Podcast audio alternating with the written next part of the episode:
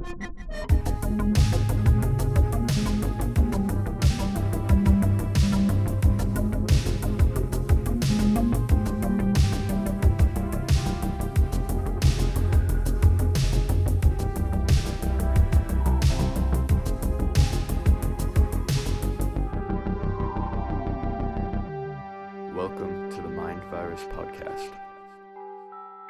Welcome back, everybody, to another episode of the Mind Virus Podcast. I am your host, Bobby Flood, and I'm here today with a returning guest. Jordan Bruno is out of town, and I'm here with Eric Mutzos, who has been a guest on the show before. Welcome back, Eric. How you doing, buddy? I'm doing well. How have you been? Uh, I am. I am. I'm a little sad. Um, just at the current condition of everything, since nothing has um gotten better since the last time we talked, as far as um our our country coming back the way it should be, and so I'm I'm a little sad trying to grasp the reality, the the actualities of everything that's happening. So, um, but I'm just trying to count my blessings. Yeah, it's definitely a different. I mean, I mean, it's like, co- like COVID stuff's kind of starting to fade away, but that doesn't mean the world's getting any better. It's like worse, even.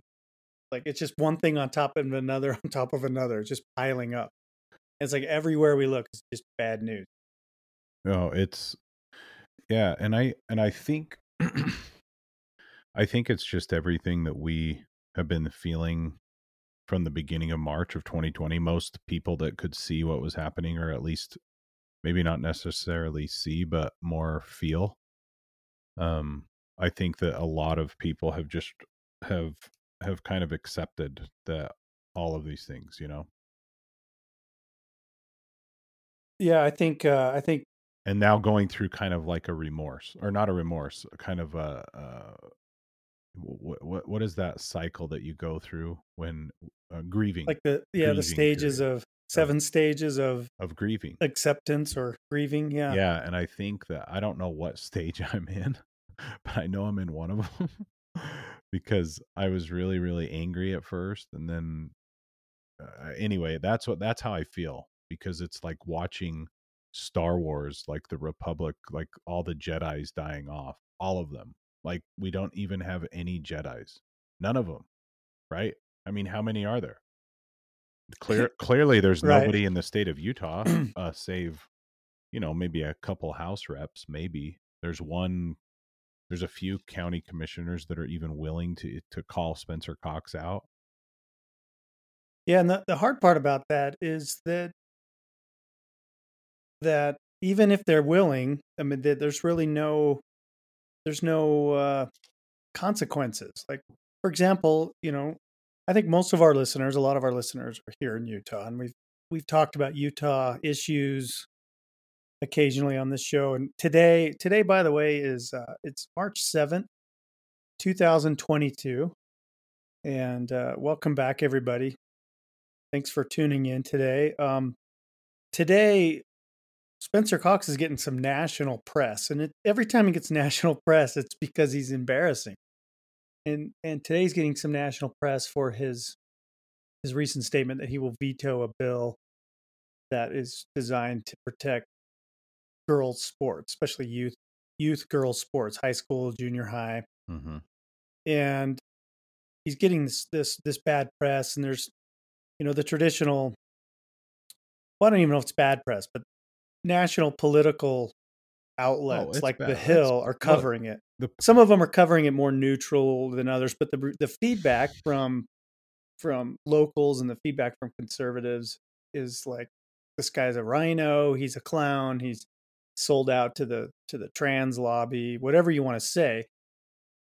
And I think that's deserved because I do think he's he's willing to I think he's willing he he proved with his mask mandates in schools that he's willing to offer kids up at the altar of uh, the woke mob. But well, eh, well and it's money too you i mean you got to understand that most of these decisions are because of money uh they're one of the best one of the utah jazz do you, do you understand the backstory to all this like with how the Utah Jazz are tied to this entire transgender madness? I've heard little little bits and pieces, but I don't Well, it's Dwyane know Wade. the full story. Dwyane right. I know he's involved. He has a mi- has a minority stake in the Jazz. Well, Right. and- yes, and his one of his children are transgender. And okay. so, um, from from all the reports that I'm getting, is that because Dwyane Wade wouldn't have come here if if that wasn't the case, and so that's one of the reasons why. Because Spencer Cox has like a full on like kind of a I don't know if it's a fantasy that he either could be a ball boy for the Jazz or or his fantasy is that he's uh, you know can sit on the front row so he can be best friends with these guys but Spencer Cox loves these men Right. in, in more ways than one like he has an obsession with the Utah Jazz and so I think his obsession has has taken him to places eh, including money too has taken him to places where he's willing to sell anybody out including um 99.999% of women that would would typically be on a woman's team right? And now he's willing to sell that out for three or four potential men that may play girl, girl sports. It's unbelievably disgusting. Yeah, I, I don't think I don't think Cox has like I, I think he's a fan of the Jazz, but I think really what really means a lot to him is being in the in the club, being Yeah. being a part of the cool kids. Uh, there was a picture a few months ago with him and Dwyane Wade, and mm-hmm. it it was at some kind of LGBT advocacy event, and he was looking all you know just just proud and pompous as he gets you know being being part of the crowd being being included with this group of people. And let- let's remember that with the mask mandates in Utah kids were kept in masks longer than any other group. They they were required to mask clear until the end of the 2021 school year even though the statewide mandate had expired weeks earlier. But he kept you know he tried to keep kids masked up well he did he kept kids masked up longer than anybody else so i think he's willing to like you said he'll sell out anybody if it makes him look cool on twitter for 10 minutes Yeah, and and I think that most of his the issues that he has is just a lot of insecurities. And um and he will do anything it takes to make sure he looks a certain way. Um uh, unfortunately, he's willing to sell out uh, core universal principles that if we allow to to get distorted we're going to have consequences just like we did in Sodom and Gomorrah. Like people don't understand that that we're a type and a shadow of all of these wicked, wicked cities and civilizations all over again. Like people don't they can't Right. see they can't see the pattern and why we are so close to when God well, I believe when God is going to be here because there's certain behaviors that are not allowed in the kingdom of God and we are in a we are in a um we're in this proving testing ground in a celestial realm and and that's still his kingdom and so when there's certain behaviors that are in the sight of god he is going to wipe the earth clean like he did last time during the flood. Right right.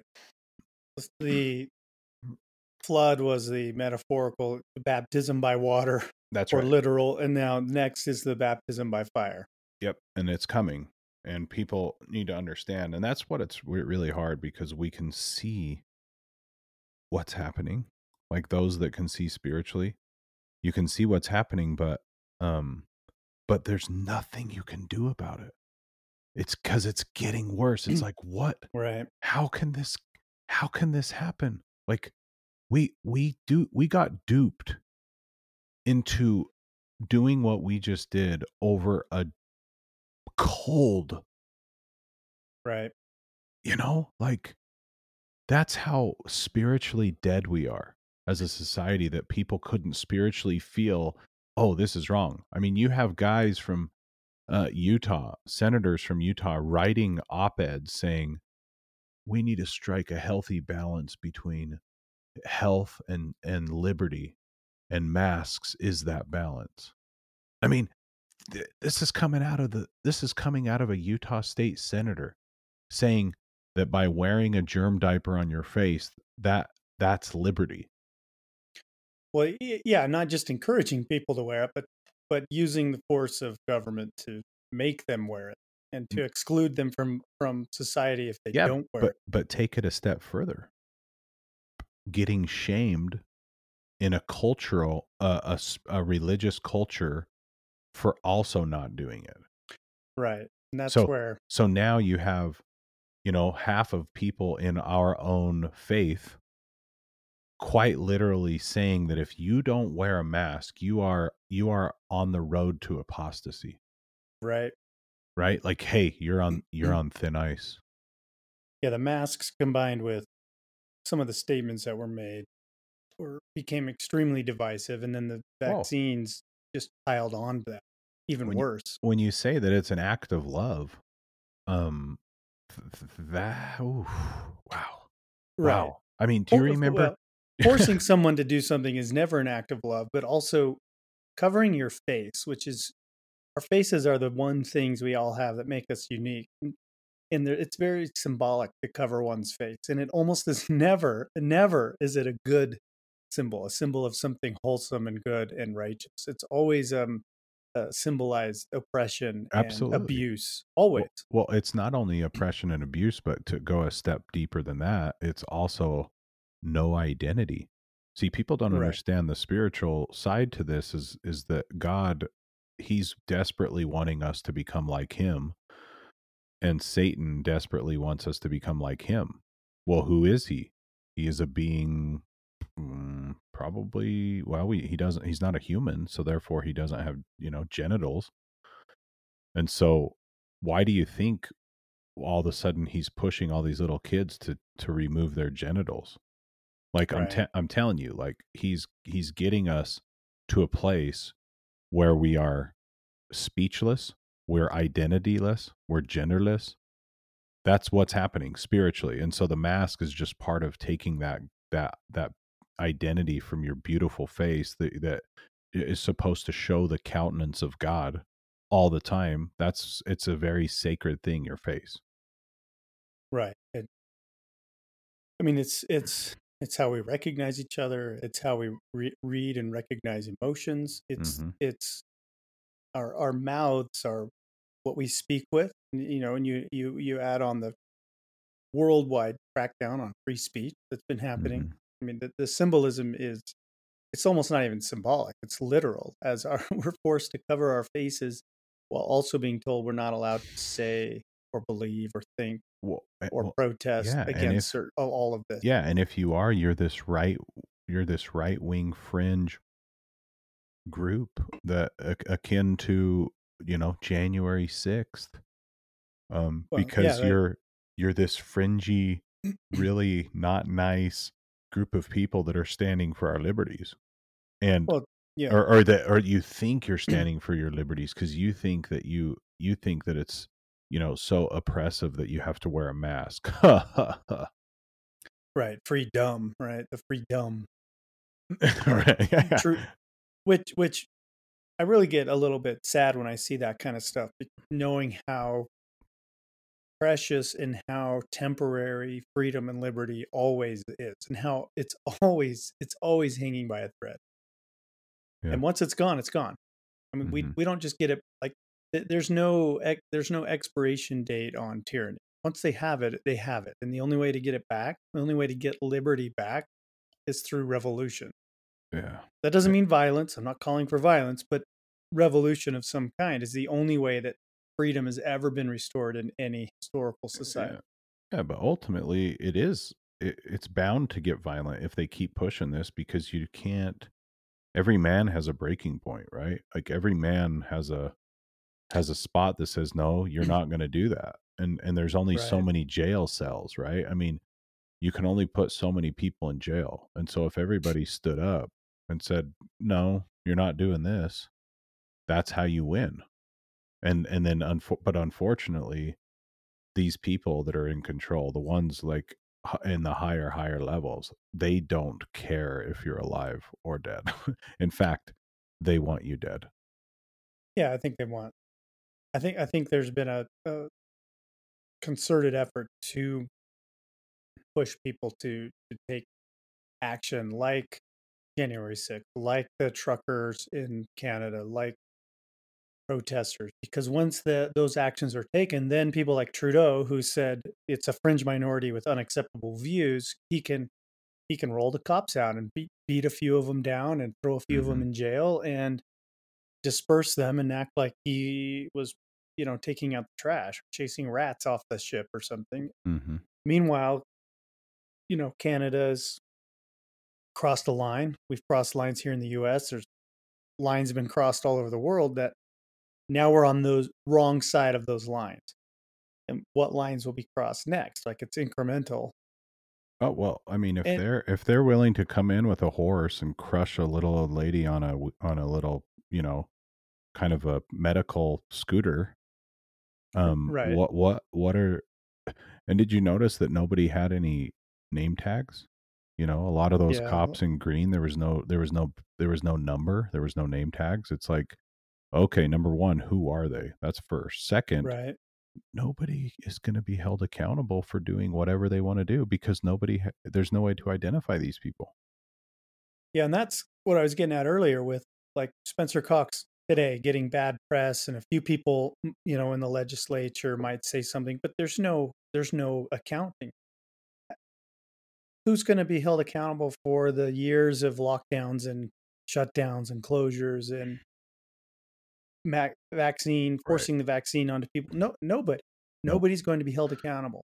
And yeah that's a problem. That's a problem because it means that they can just keep doing it over and over and over until we get to a breaking point. And then when we get to that breaking point, then they can retaliate and say, "See what you made me do?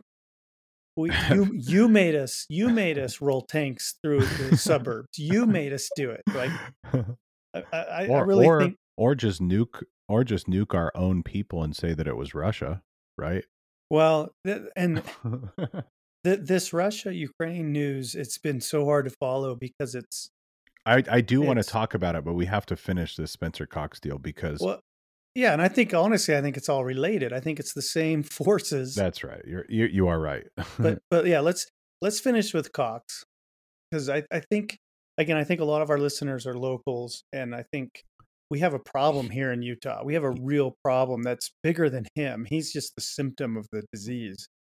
He um he is gonna go he- this guy this guy takes us into the new world order spencer cox there's not even a question like he is already hook line and sinker into this whole thing. Because if you don't think that this is all very strategically planned out you have not been paying attention at all. If you don't think that that this is a at the very beginning for, uh, the reason why they went after small businesses is because they're trying to crush the American economy.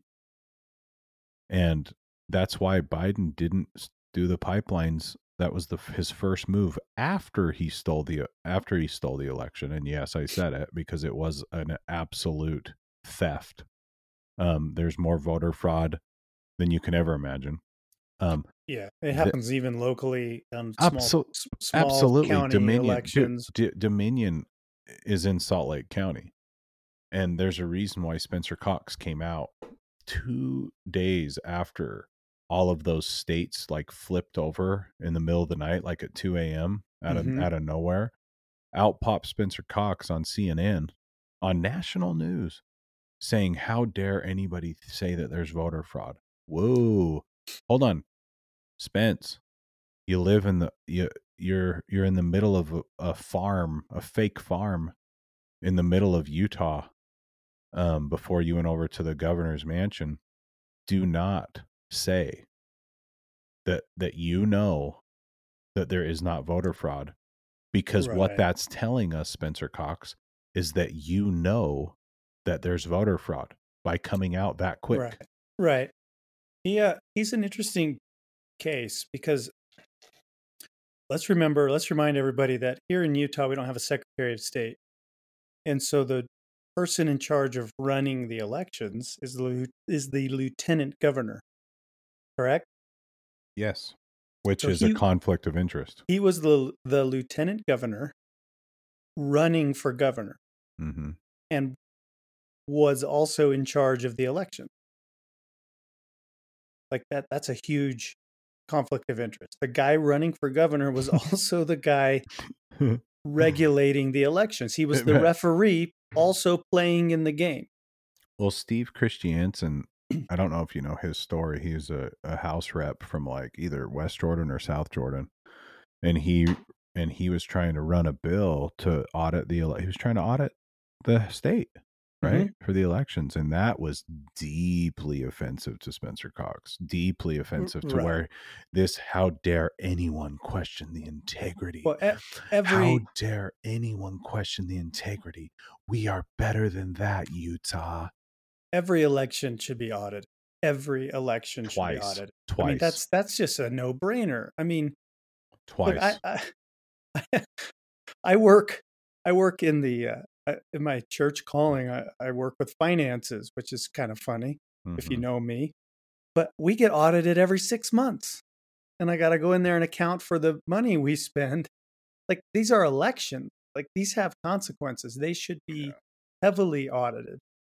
Now, now, the curious case of Spencer Cox goes even deeper. Like he was a nobody, a no-namer, and he ran for uh, state house, right, from Mhm. Spanish Fork, and was elected. That was I'd have to look up the years, but he took office. You know, he ran for an election in November, took office in that January, and that same year he was chosen to be Gary Herbert's running mate. He had Yeah. served in the legislature for like six months. You do know the backstory behind that, right? I know little bits, but why don't you fill in our our Well, listeners? Uh, okay, so word on the street, uh, allegedly, apparently, quite possibly that this may have happened. That Gary Herbert, after he chose his um, running mate, which I don't know the guy's name, um, but it wasn't Spencer Cox, offered him the lieutenant governor um, spot. The guy takes it. Either that night, I'm pretty sure it was that same evening, in walks Spencer Cox and his daddy, his very, very rich daddy, Daddy Cox. Um, and there was kind of some kind of a deal that was struck. Um, and I don't know what the price tag on that deal was. And the next day he rescinded the other lieutenant governor no more you knew you no longer have this offer to be the lieutenant governor and then in walks spencer cox. So so Right. what we do know is that his dad had to go in and do what he had to do. So the question is is who is his dad? Who is the dad connected to? And why spencer? This is from the Salt Lake Tribune, 2013, October 8th, 2013. Uh, Gary Herbert announced today, or announced Tuesday, he is nominating freshman state rep Spencer Cox, a former county commissioner and mayor, mayor of Fairview, which has about 25 people in it. And look, I love Fairview. I love Sanpete Valley. I love it down there. But like a student body president could it, it, it manages more people than the mayor of Fairview. Uh, former county commissioner and mayor to serve as his lieutenant governor. Cox, 38, an attorney and executive in CentraCom, a rural Utah telecommunications company. That's the company that his dad ran or runs. He was elected to the state house last year. He's previously mayor of Fairview, and then later, if you read down in in the article, it says Cox's selection was a surprise to many who assumed Herbert would pick one of his trusted advisors or possibly a more senior member of the legislature. Mhm. The cake, in other words, the cake is baked. Um, my question is, is how deep, how deep state are they? Right? Like how bad, how how deep into this global agenda was Gary Herbert and is Gary Herbert and is because we know that previous governors are deep into the state agendas, into the deep state agendas. And what I mean by the, you know what I mean by the deep state, right? Right. Like Yeah. the kind of the wicked globalist side of the government slowly, slowly turning us into this new world order, all in the name of love, right? I mean, because that's what these people Right. think. They think it's a godly thing to, to because they think that we're gonna we're gonna be so nice. We're gonna be we're the ones that are gonna bring God back because of our niceness. Well, and something that that Jordan and, and I have discussed in the past is that these guys in this cult or this faith or religion, you can call it that because they treat it like that, believe they're doing God's work. They Mhm. believe that they're righteous people. They probably have spiritual manifestations, angels of light. Mhm. Um, at the very highest levels, I mean, they they believe that they're doing the right thing. I mean, we know Right. that that that we well, know that look at Satan's Right. Satan's argument was very compelling. None will be lost. Like literally, nobody will be lost. Like that sounds pretty cool. Well, it's the same argument he's making now. None will be lost if you all just cut your greenhouse emissions. yeah, You know, of course, it, and, it, and of stop course, it'll just- driving. it- and of course, stop it'll driving. it'll destroy wear, the world, but and wear your mask and, and get vaccinated. We have to destroy the world because you're all useless, dirty eaters who are destroying the world. but I think s- I think it's like Jon Huntsman. He was the governor before uh, Herbert, uh, Herbert, Yeah, right? and then and then Leavitt was before that. Yeah, so Huntsman was whisked away mid-term, right? He didn't finish his one of his terms. He left early to go be ambassador to China for Barack Obama, hmm and I think he was also after that ambassador or something to do with Russia, if I'm if I'm not mistaken. and then he weirdly came back. He weirdly came back and ran Mhm. for governor hmm last year against split Cox. split the vote. Didn't had a- fight. He didn't fight a hard fight. No, you had a three-way race between Cox, uh, Huntsman, and uh, Hughes. Greg Hughes, right? Yeah. That's his name. And it was very tight in the primaries. It was like 35, 33, 31 or something. Very tight. hmm I think Hughes would have won without uh, Not even a question. Huntsman. Not even a I question. I think Hughes might have won anyway. I mean, a- an, an election that close should be audited, right? and no, then- how dare you? How dare you question this integrity? I'm I'm fine. And Spencer Cox, if you ever hear this, I'm fine. I'm totally comfortable questioning your integrity. That does not make me I'm oh. not offended at all by questioning your integrity. oh my gosh. But These guys, they think that they're kings. They think they're mini no, kings. I, I've recurred, I've re- referred to him as a God King before because I don't know if you ever stomached his inauguration speech. It was horrible. Well, but we he- were he we talks were about- we were on the outside protesting it. We had like Yeah, he- several we had he- he delivered it. hundred people out there. He he talked about how this moment was a, a rendezvous with destiny that our grandchildren would remember, and it's like he's like it's in a year when the earth literally and figuratively shakes. Like, what are you on about? He fancies himself as an orator and a and this great speech giver. Oh, he's you the ever worst. you ever watch him? I um, can't, dude. You ever watch him with the with the volume off? He just bobs his head and waves his arms around. It's like you're just you're a maniac. But so he was picked really quickly and and under surprising, we'll call them surprising uh, circumstances to be the lieutenant governor. But then when he became governor, okay, again he's a freshman governor. Uh, that just so happened to get elected the same year as a presidential turnover, and Joe Biden chooses him to sit on his governor's council. Now, why would Joe Biden pick a freshman Republican governor from the quote unquote most conservative state in the United States to be on this? I think Well, it's why like would a nine anybody- or twelve member why would governor's council. why would anybody in our church vote for Joe Biden? Well, there's that too. That's a whole other question. Mm. but how would Joe Biden even know who this guy was, or or or someone in the Joe Biden Yeah. administration The, the point is, picks is these he, people. he's he's no different than Mitt Romney. He's the, he's a deep state globalist. These people, they want the new world order to come at any cost.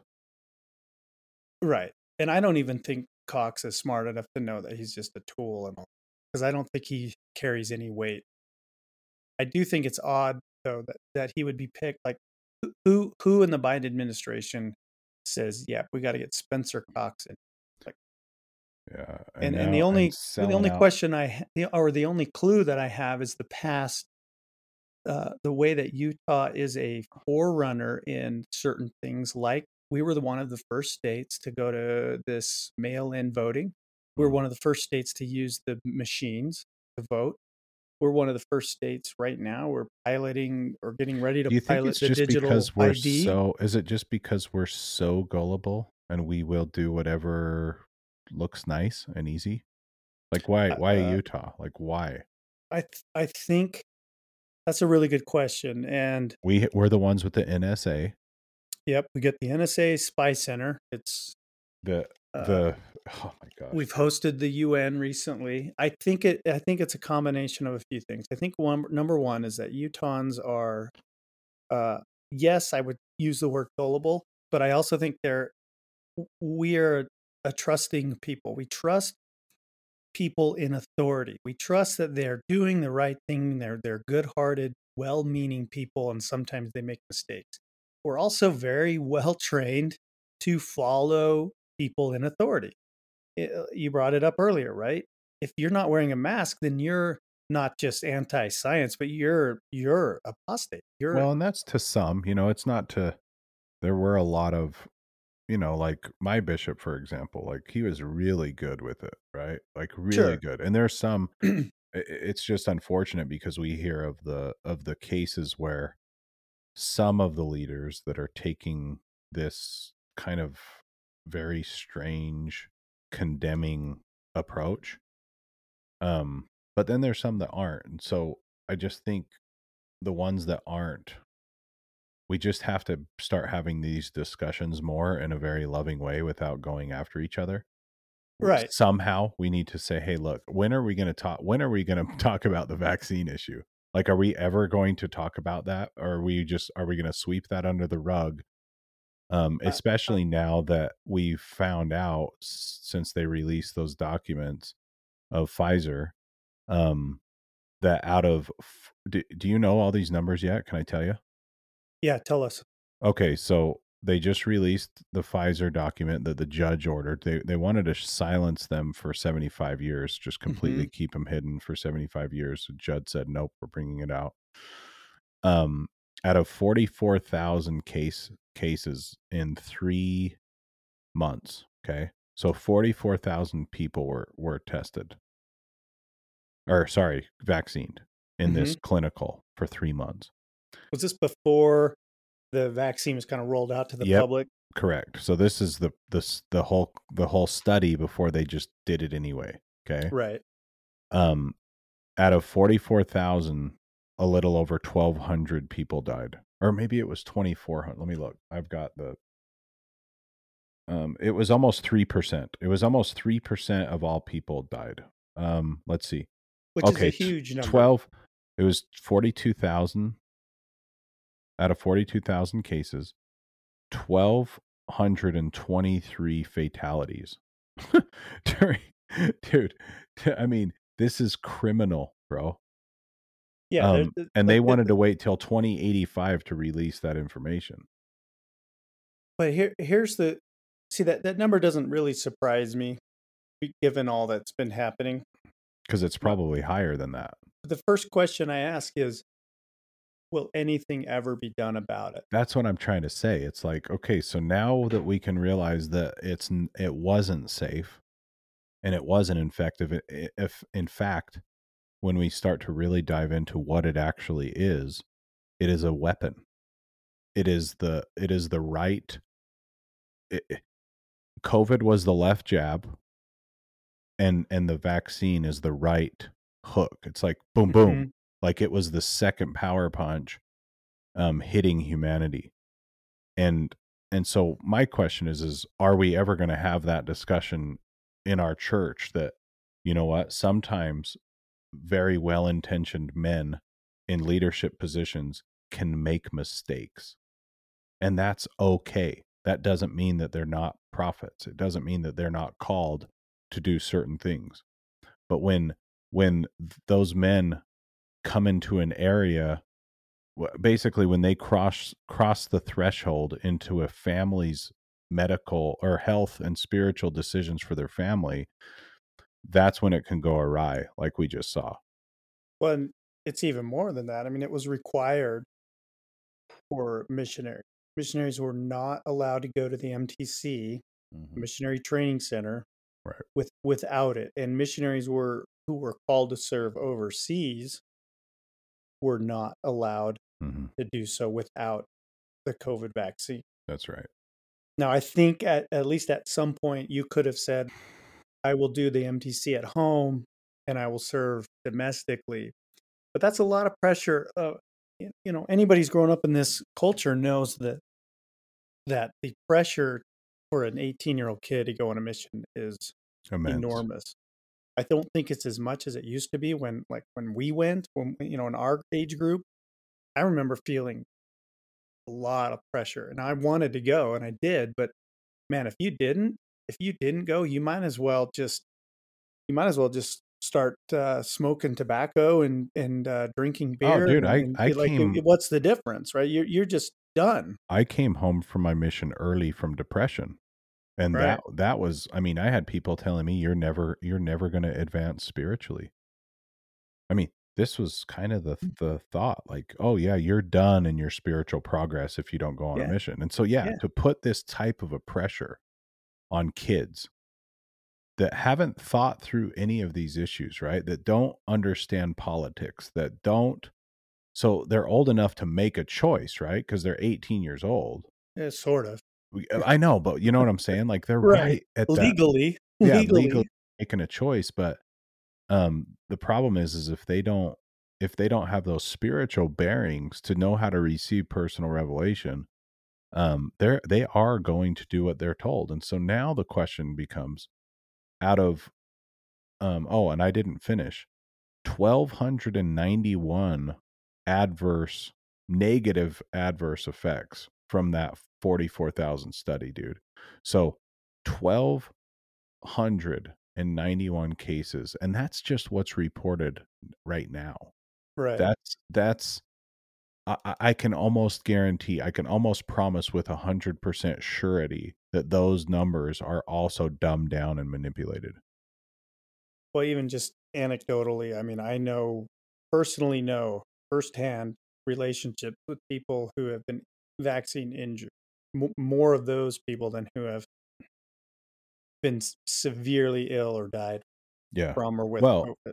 And then the, and then the an- or the question is is why? And the answer is it was a weapon. And so so now what's gonna th- this is what i'm afraid of in our own church is is and and i shouldn't be because it's a personal thing right? Is now people that listened and were kind of coerced and shamed and bullied into doing this when they or their family members actually do get sick and actually um, have these massive health problems even into the future because of this weapon um who are they going to blame? Right. Right and it's going to be really hard to get any legal recourse out of any of this. Oh absolutely um, and so my i I just hope that we don't get to a point where we just brush this under the rug. I think this is a perfect time to explain why it's so important that we receive personal revelation instead of ignoring the issue, right? Like we need to talk about, hey, when Joseph Smith, when he was the prophet, he made a lot of bad decisions. And he was one of the greatest, most inspired men in our day right? Mm-hmm. And he made a lot of decisions that weren't correct. He he did the bank that failed. Like he lost the pages of a hundred and these are just the things that we know about. We don't know sure. about all the other internal struggles that Joseph had, like the Yeah, sins, uh, his he sin. had he had character flaws, and he, you know, there's some of that comes out in his journals and, and the journals of those around him, and Well, I the mean, angel, we- dude, the angel came to him and said, "Hey, don't sell these for money." right, And he told him that three different times. Why would an angel tell somebody don't sell it for money if if he didn't have some issues with wanting money? yeah, well, yeah. I mean, the Smiths, the Smiths were notoriously poor, right? Well, yeah, and they and they dug for gold. Even uh, in the Book of Mormon, you have Nephi who in in Second Nephi four, I believe it is, kind of known as the Psalm of Nephi. He laments his sins and his shortcomings, and you're going, Mhm. "This is Nephi." Well, and I love What- it. But that's that's what's inspiring about it. right. That's why that's why we can turn this moment into a very inspiring moment if we just tackled it head on with the truth. And the truth is it was a massive massive mistake. Um uh, or or so or what if he what if God did tell him to do that? What if God straight up said uh, write this letter? I don't think that's the case, but what I'm saying is what if he did because God wanted to see if we were actually going to listen. Well, I think all of this over the last two years, and really beyond, of course, but really intensified over the last two years, is a massive test to see who will seek out the voice of God in their own individual life. I mean, I guess you could almost say it's ironic that Yeah, but see that's is- the test to you, dude, because that's not the test to some people. Well, I, I think it's a test to everybody, but Of we're all gonna course it is. we're all gonna hear that differently. And the, the irony is the church is running this PR social media campaign, you know, hashtag hear him. But what happens when you hashtag hear him and I know, I know. the voice contradicts what the PR department and the letters from the church are saying? That is something that that is something that I've encountered from people in my life who you would never think, right? Who would never think Mhm. would be scratching their heads. Like Right. it's this isn't something that just, you know, to quote Trudeau again, that a fringe minority with unacceptable views is wrestling with. This is Right. res- every member of the church who who is seeking, you know, earnestly seeking the voice of God, I think is wrestling with this.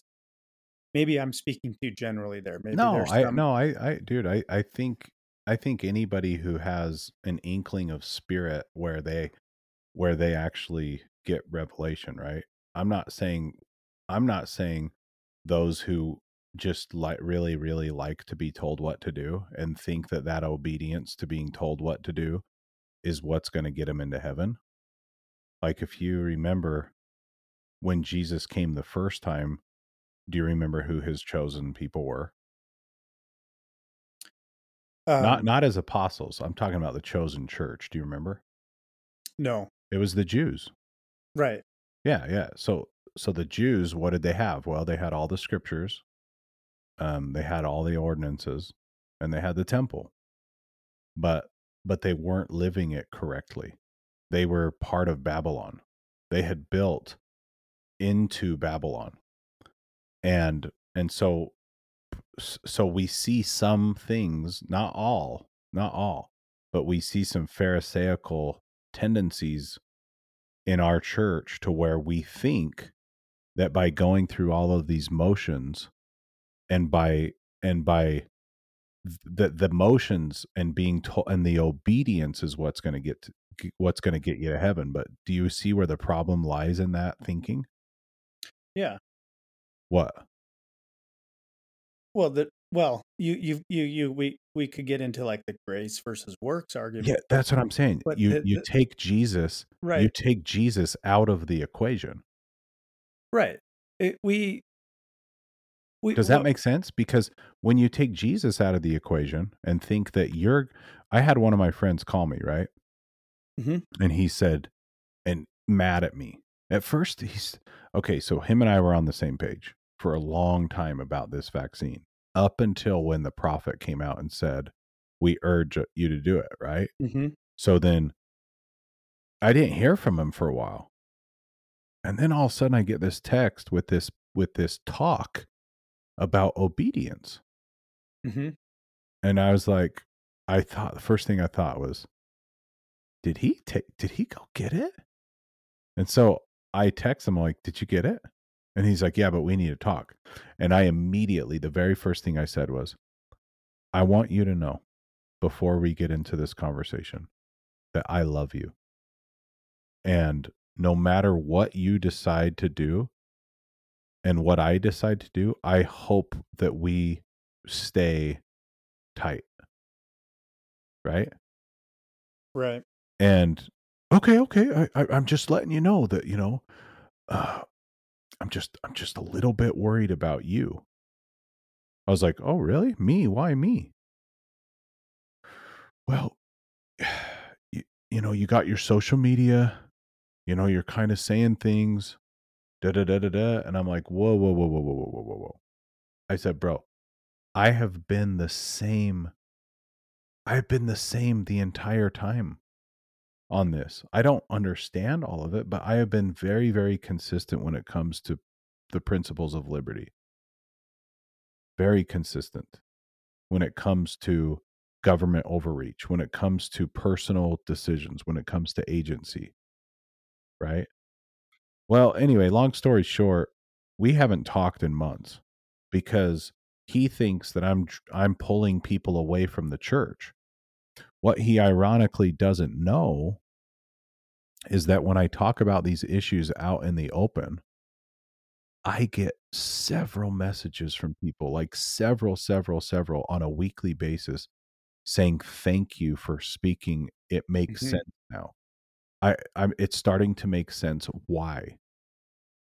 And so what I'm trying to say is that we have there's a there's a type and a shadow happening from the church of old to the church of new.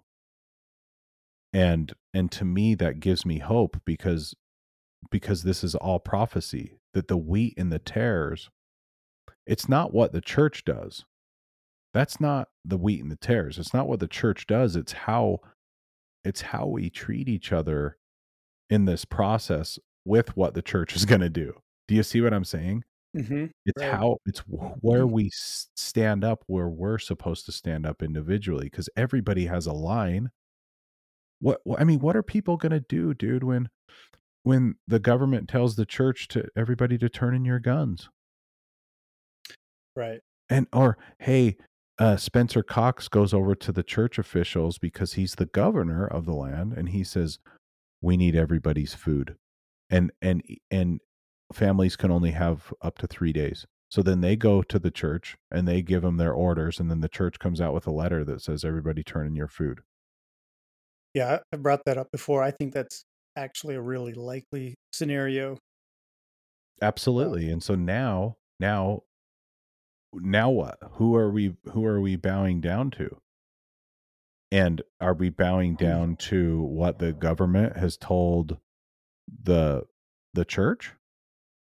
And then where do we where do we go with hearing him? And so what I've been saying from the beginning of this is that God gave you that stewardship as a father and a mother over your children. That's your steward that's your kingdom. hmm Right. like you have a you have a certain stewardship over over your kingdom and and i don't know if i need to like or if people don't know this but this is a test this is a test to see if we can become like him right? And and becoming like him you have to fight for your kingdom. You don't think that god fights for his kingdom? Like the scriptures say that the lord is not only a god of peace and unity but he's also a, a god of war and strategy. Like he's not going to wear a mask do you see what i'm saying like Well, like I mean, if, it protects other I'm- people, right? I'm just saying, like, what I'm what I'm trying to say is that if you if you don't know how to if you don't know how to fight for freedom and liberty on this earth, why would you do it in the next? Or how no, how could you? How could you do it in the next? And so like this is the test like uh, how do you let me ask you this. How do you measure how do you measure um, a leader? In your opinion, how do you measure a leader? Um, just any leader. Yeah, Like, how would you measure? business, sports, Just yeah, look at a leader, and then how do you measure? How do you measure them? I think the best leaders in our culture and you know through history that people turn to were people that others around them followed not because they were told to follow them. You don't no none of the best leaders are saying, I'm the leader, you have to follow me. Gosh dang it. I'm in charge around here. But no, they Mhm. were guys that you just wanted to be around. They they may And not become even and become better, right? yeah, you wanted to be like them. Like I, I'm, you know, think about Okay, like so you, like you- Coach Coach K from Duke, right? He's in the news a lot right now. He's retiring after 42 seasons. I've never met him, but the guy must be doing something right. He's been he's Mhm. been he's the, he's had winning seasons for 40 plus years. Like that's really Mhm. hard to do. And everybody who's played for him in the past seems to speak very highly of him. So I'm guessing that in that locker room, in that team environment, those players are willing to put aside their own personal ambitions for the betterment of the team because of him. And you know, I could be completely wrong. Maybe he's a, a maniac. I don't think he is, but that's one example. And I think people want to be people are willing to put aside their personal ambitions and the, and their uh, Uh, to yeah, be like that person to buy That's- into that's the vision that exactly- that person has. that's exactly what I'm trying to tell you is that is that God surrounds himself with leaders. He does not surround himself with followers. no and he doesn't surround himself with with um petty finger pointers who say do what i say or else Exactly. i mean i mean the doctrine and covenants is very clear about that right it becomes the i'm going to paraphrase but it's a sad reality that all men given a little authority as they assume practice unrighteous dominion oh, it's it's a- it's amazing, dude. Like it's amazing. It's like look look at yourself first, right? Like don't tell other people what they need to be doing when when you're not doing it. so does a leader say get up in a press conference and say he's tired of protecting the unvaccinated like like spencer cox did so anyway, what I'm what I'm trying to say is that you can measure a leader based on how many leaders they've created. Right? right right And so so that's the that's the principle that we're talking about is that God God wants us to become leaders and he wants us to make decisions on our own. And in fact, w- we can't actually live with God and do what God does unless we make decisions on our own without being told what to do every 6 months. right Um and and that's a that's that's a tough thing when you haven't thought through the process that you've got to get to a place where God wants you to make these decisions on your own and he's actually not very impressed by this morbid obedience um that you think that's what's going to make that's what's going to I so my friend I said so would you jump off a cliff if you were told to by a church leader? Right? Well that's that's that's ridiculous. But you know if if that's what it took you know um that's at least i'll be faithful. And so in other words no matter what as long as i follow no and i didn't used to think this way. faithful to who? Listen i i didn't used to i actually used to think the way that i'm i'm countering it on. Well i think a lot of us did and we've had different experiences that have sort of well it was the altered bill our minds and well it was the bill do you remember the bill? I don't know if no no No, the it was the marijuana bill in Utah. It was Prop Mhm. 2 and and the church all of a sudden busted out the prop vote no on Prop 2. They've sent a letter out because of the medical marijuana. And I was thinking like this is kind of weird. Right? Like is this a spiritual thing or is there something deeper than this, right? Mhm. Um was the no vote on that uh, remind remind me of that was that Well, it was just whether or not we were going to have medical me- marijuana? yeah, medical marijuana but the state wanted control of who got to get so they didn't want private distribution centers. Was, yeah, was that the one that passed and then was altered after the vote? yes, correct. Okay, because that's totally legit. Like, and we just let it happen, right? You can. What we all But- voted on wasn't what was. but but the state what i'm trying to say is that the state and the pharmaceutical com- the the medical world had to get their paws on it so it had nothing so then everybody who so what probably happened in my opinion is that it's it was tied to the medical world right Mhm. and but then all of a sudden it was became a spiritual thing and then all the people were like going to vote no because they were told by their church to do it. So what i'm trying to say is that like it was that was a huge eye opener because then i thought you know what? This is as we move as governments continue to do what they're doing it is imperative that you have the spirit of god to, that you know how to receive revelation for you and your family. It's imperative that you just have to listen because there i believe there is going to come a time when we might not have communication with each other mm-hmm Oh, that could happen easily. I mean, look And at so so then who's now your boss right. Your bishop or we your the a- right the first counselor we had a little taste of that in in March 2020 when I, I know it kind of varied from you know ward to ward and stake to stake and eh, area to area, but church was shut down in in March 2020. Same week, by the way, that Moroni dropped his trumpet. Just do with that what you will. but it was the same, it's literally the same week. So church was closed down, temples were closed, and I didn't hear a word from anybody local from the board or stake level in leadership for Mhm. week, weeks upon week. And we, and, and really at the, the church wide level, you know, I thought, well, this for sure you're going to see like some videos posted of, you know, uh, David David Bednar, Elder Bednar, uh, teaching a "Come Follow Me" lesson or something. For sure, we're going to get those every week because why not? But we didn't get any really any of that for a long, well, ever really. And so we were.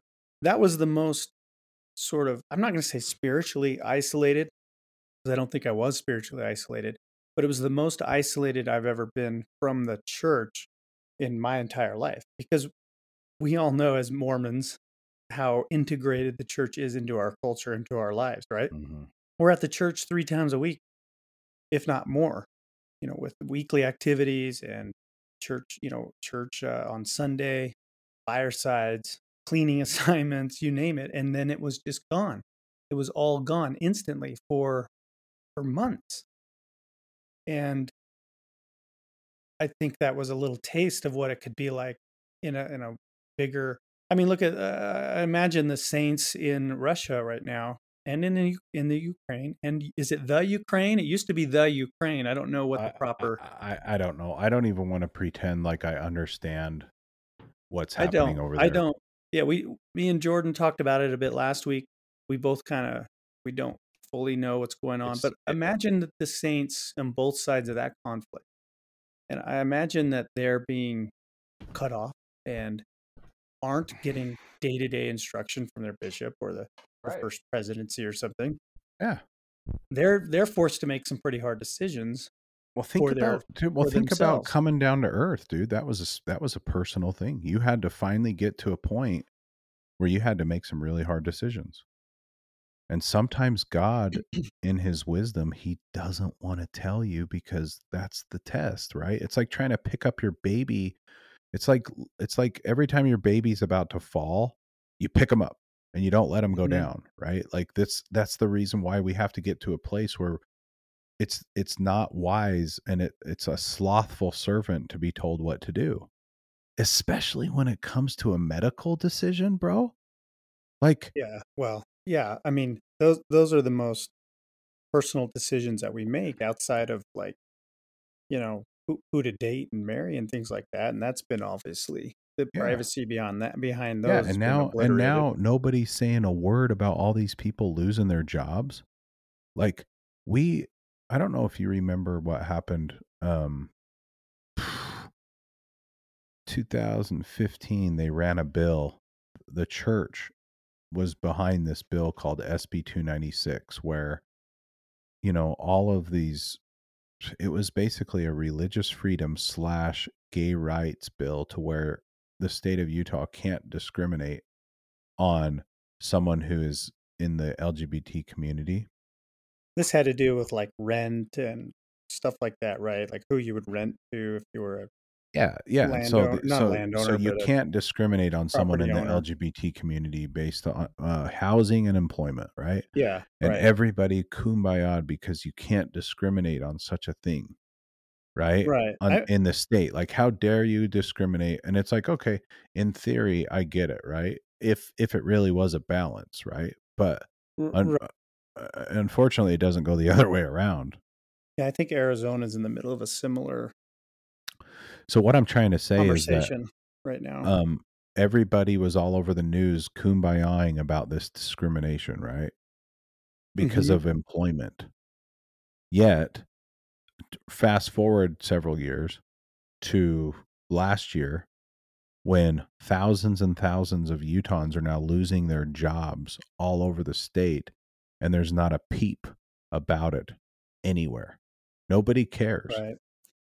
Well, it's because that's that's because we've been trained and, and indoctrinated and brainwashed over the last two years to believe that people who don't wear masks and who don't get the vaccine are a danger to society, and so they deserve to be. They deserve this. They yeah this is the consequence they're not being discriminated against yeah this is the consequence just They're- take that knife and stab it and just slowly turn it and smile and you're gonna like it and it's I- your fault It, right. I mean, there's still there. It's really uh, it's really remarkable, honestly, to watch the the the only social media I'm really active on is Twitter, and literally overnight, people changed their avatars from vaccine syringes and masks to the Ukrainian flag, and it was just oh yeah. they just moved right on and and nobody really wants to have the conversation about the fallout.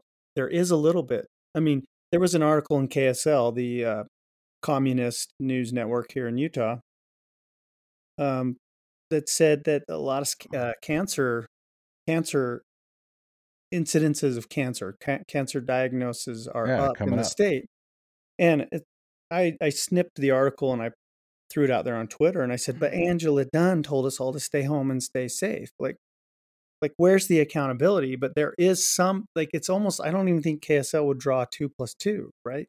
Mhm. We were, why, why did those cancer screenings get missed? Well, because you told everybody to stay home and stay safe.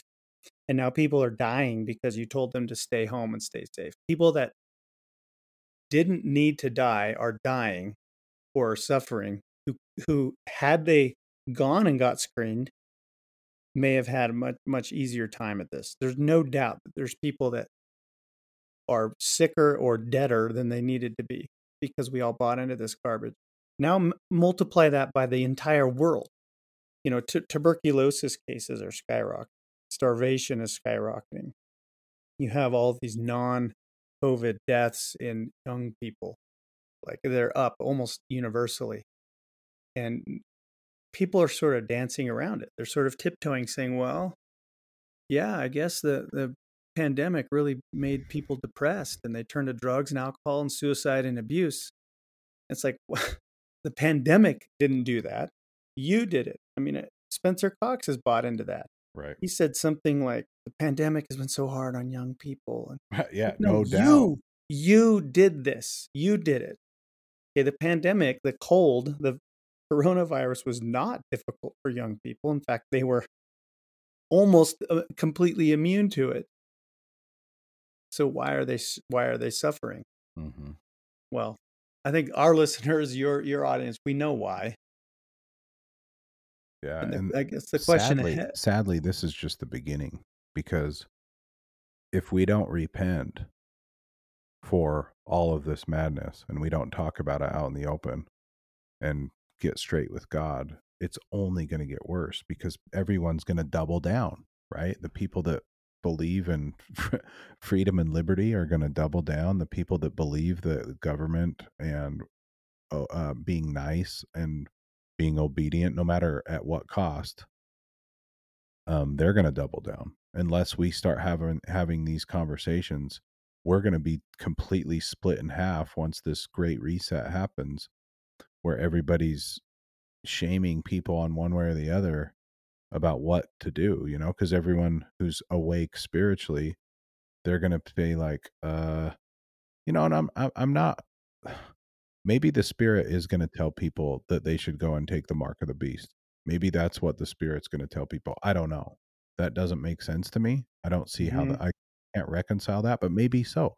Maybe they got to take the mark of the beast to get to a certain point, and God needs them somewhere in that machine to you know finally call out someone at a certain point i uh, these things i don't know but what i do know is this if we don't take that if we don't follow our conscience we're going to be held accountable by god not by man and you know why we're going to be held accountable by god and not man? Hmm. because god is our judge not man. Right. so, so it's yeah it's it, so that's I, who we answer to. We don't answer to man. We don't have faith in man. I, we we like to make a lot of predictions on this show, and I'm going to make a prediction right now. I'm really risky, out on a limb prediction, and say I don't think the world is going to repent.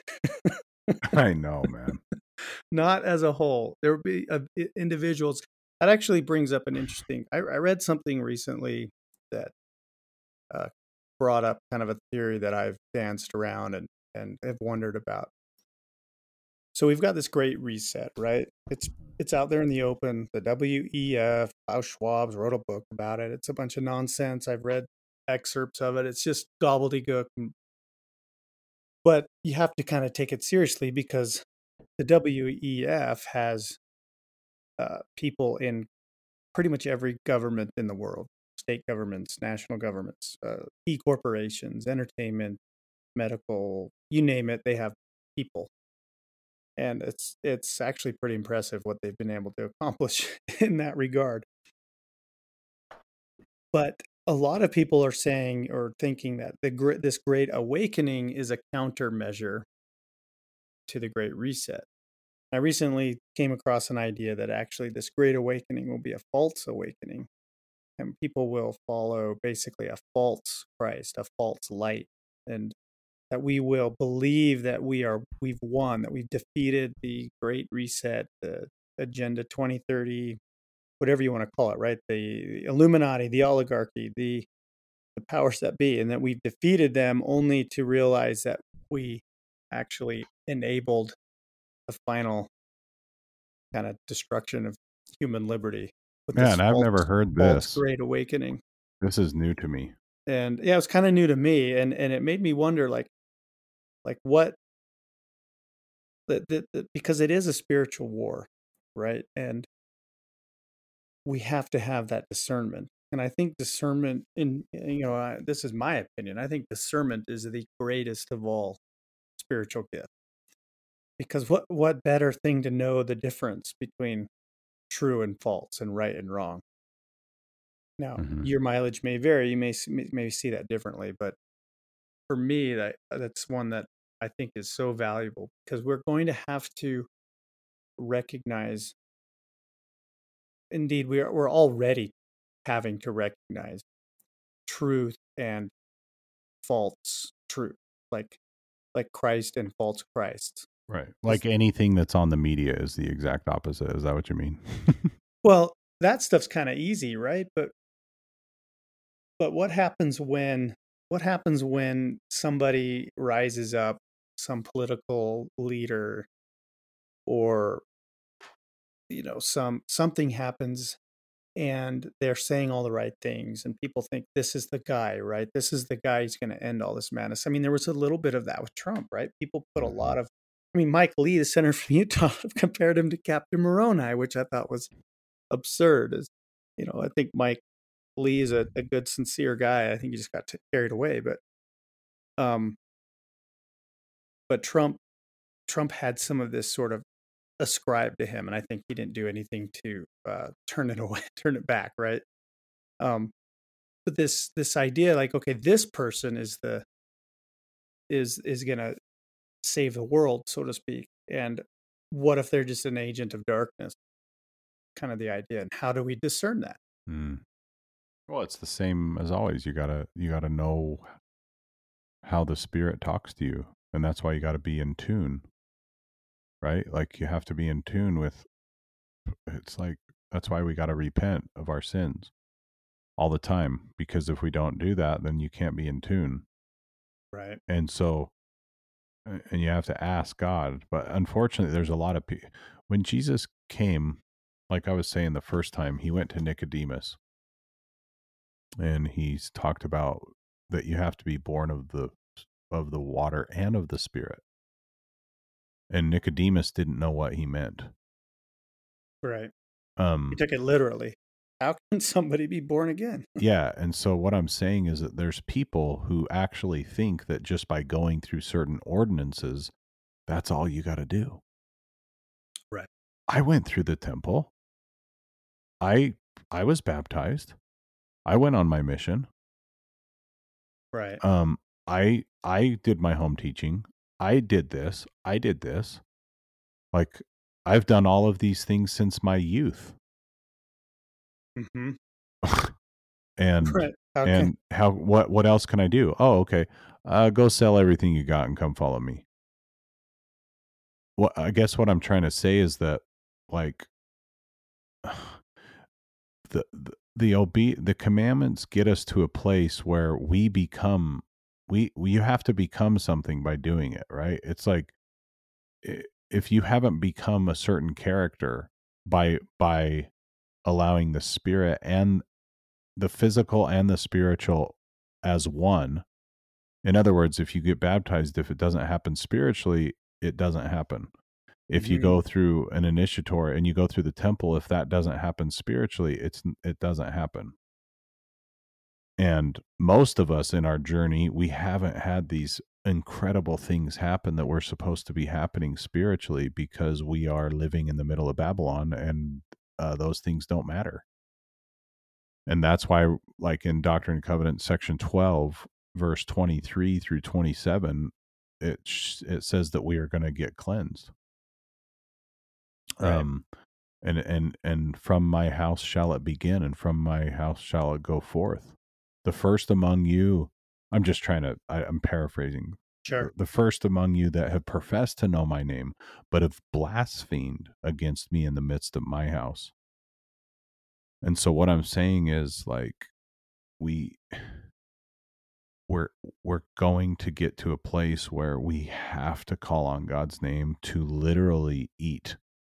And and what's ironic is that's where he wanted us to begin with because we built the wrong society dude like i'm convinced that we we we should have all had our own land uh teaching our own kids growing our own food no debt You're talking about we as in the church. i'm talking about god's children I, we Right. built the Or wrong just- city Right. like we built the wrong structure we built the wrong society we we we quite literally rebuilt rome like Mhm. we we are rome right now. We are jerusalem. We are sodom and gomorrah. We are the we're we're all of them put together in one that's about to go down.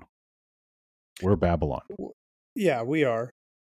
And we're mired in evil and in, absurdity. I mean, you know, to bring us full circle, like this this the the idea that we would even need a bill to, to prevent, you know, a law to prevent an 18 year old boy from playing basketball against girls is absurd.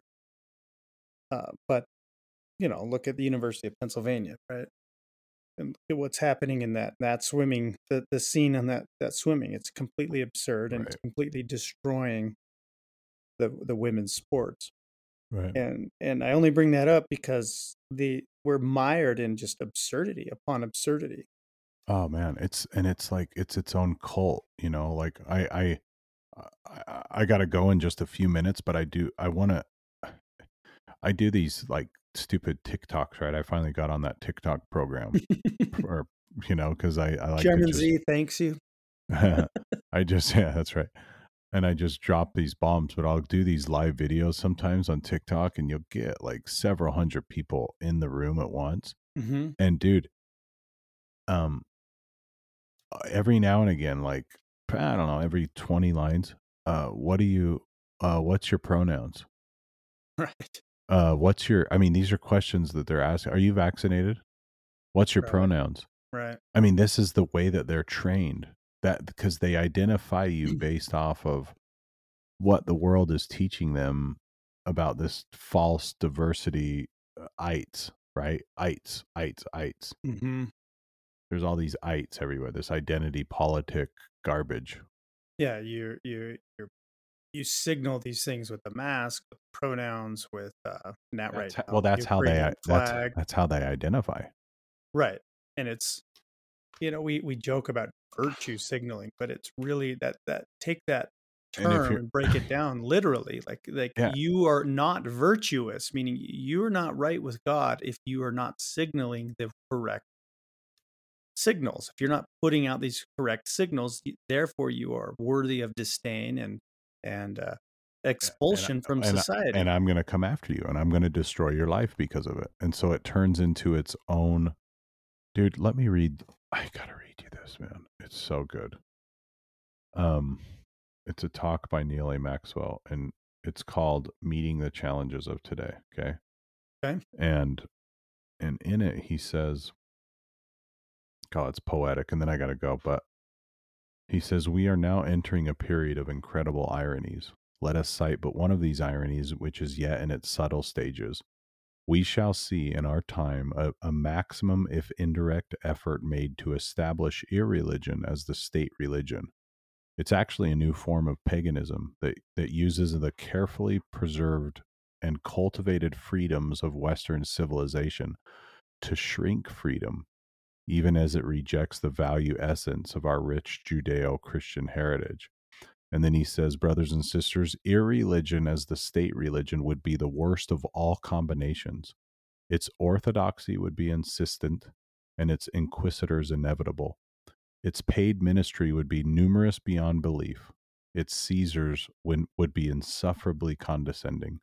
Its majorities, when faced with clear alternatives, would make the Barabbas choice, as did a mob centuries ago when Pilate confronted them with the need to decide. that uh, that's right on. I mean, When when did he write, when did he say that? 78. 1978. We will. Uh, I have to admit that with uh, Jordan traveling, I don't know how well we'll be able to link to all these things, but we will. tr- We will link to that and some of these other things that we've referenced. Oh, But it's that- just that's- called, yeah, it's just called uh, Neal A. Was it- Maxwell meeting meeting the challenges of today. The entire talk is phenomenal. Was that a like? Was that a general it conference? was a talk? BYU talk. Okay.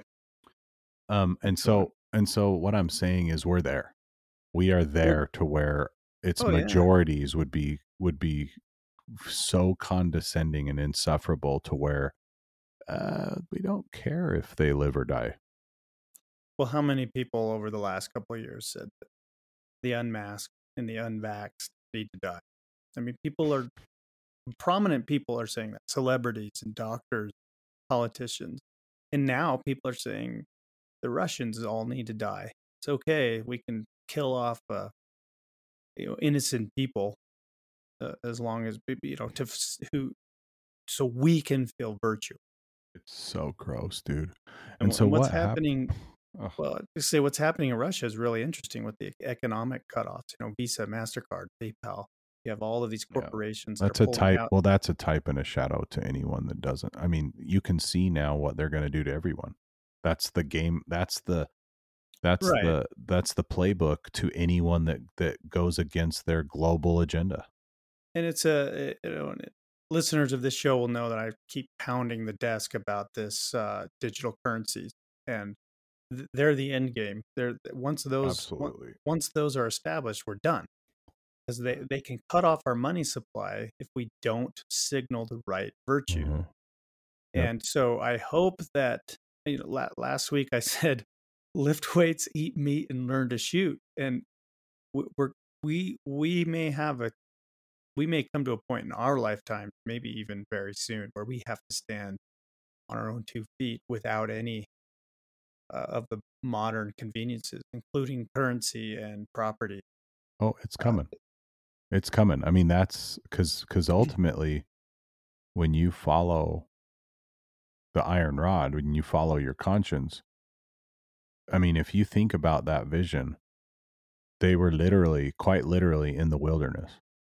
Like, right. if you think about that, like they, those that followed their conscience were in the wilderness, and mm-hmm. those who did not follow their conscience were in the great and spacious building where there were there was no uh foundation. Yeah, they probably had safety. Thought had safety right from the wilderness. Well, it's good talking to you, man. I yeah. I, thanks for uh, thanks for taking the time.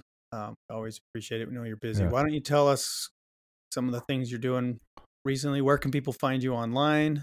Um, all that all that rigmarole. Uh, just text just um text the word um liberty to 888-210-6260. So that's text the word liberty to 888-210-6260 and you'll get a link tree um to have all my platforms. I just put up an awesome one on my Rumble channel of a guy named Dr. David Martin in mm-hmm. Utah.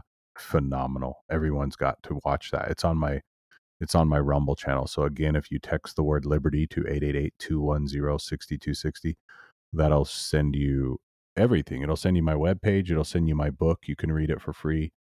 Um, the documentary non-essential, you can re- watch that for free. You can connect to um, my Instagram, my Telegram, my Rumble. Um, I'm almost done with Facebook because they've they they've shadowed so badly now that they right. switched over to the Meta world. Right. And so, so that's wow. yeah, and then and then also I just want to end with this: like, don't fear, right? Because right because in the end, like God is so much greater than all of this madness, so much greater, and He's only he's only as great as we allow him to on this earth like in other words he's he needs us. He needs us to do these to do these mm-hmm. things you know? And there's a lot of us. There's a lot of good-hearted people out there who are fake who you know whatever term you want to use but find them find them online. Uh we're we're not we're not a small group. There's a lot of us, and uh, we need to band together as much as we can, and and you know, let each other know that hey, we're all out here, and uh, we're we're striving to preserve. Yeah. Liber- liber- liberty is all there there is. It's the bottom line of everything, and without it, we're just slaves. Yeah, it's the foundation of the universe. I mean, it I is it's liberty is God and God is liberty. It's in the Second Corinthians. It's in the Bible where where the Spirit of the Lord is, there is liberty. I don't want to be a, a, a well-fed slave. I, I, I want to be free, and uh, we need to keep fighting for that. Amen. Eric, thanks again. Um, we will also link to our previous conversation with Eric uh, that was a few months back, and uh, uh I'll let you go. And uh, let's uh, let's do it again sometime. Absolutely, anytime, bro. All right. Thank you, everybody. and we will be back again next week with another episode of the Mind Virus Podcast.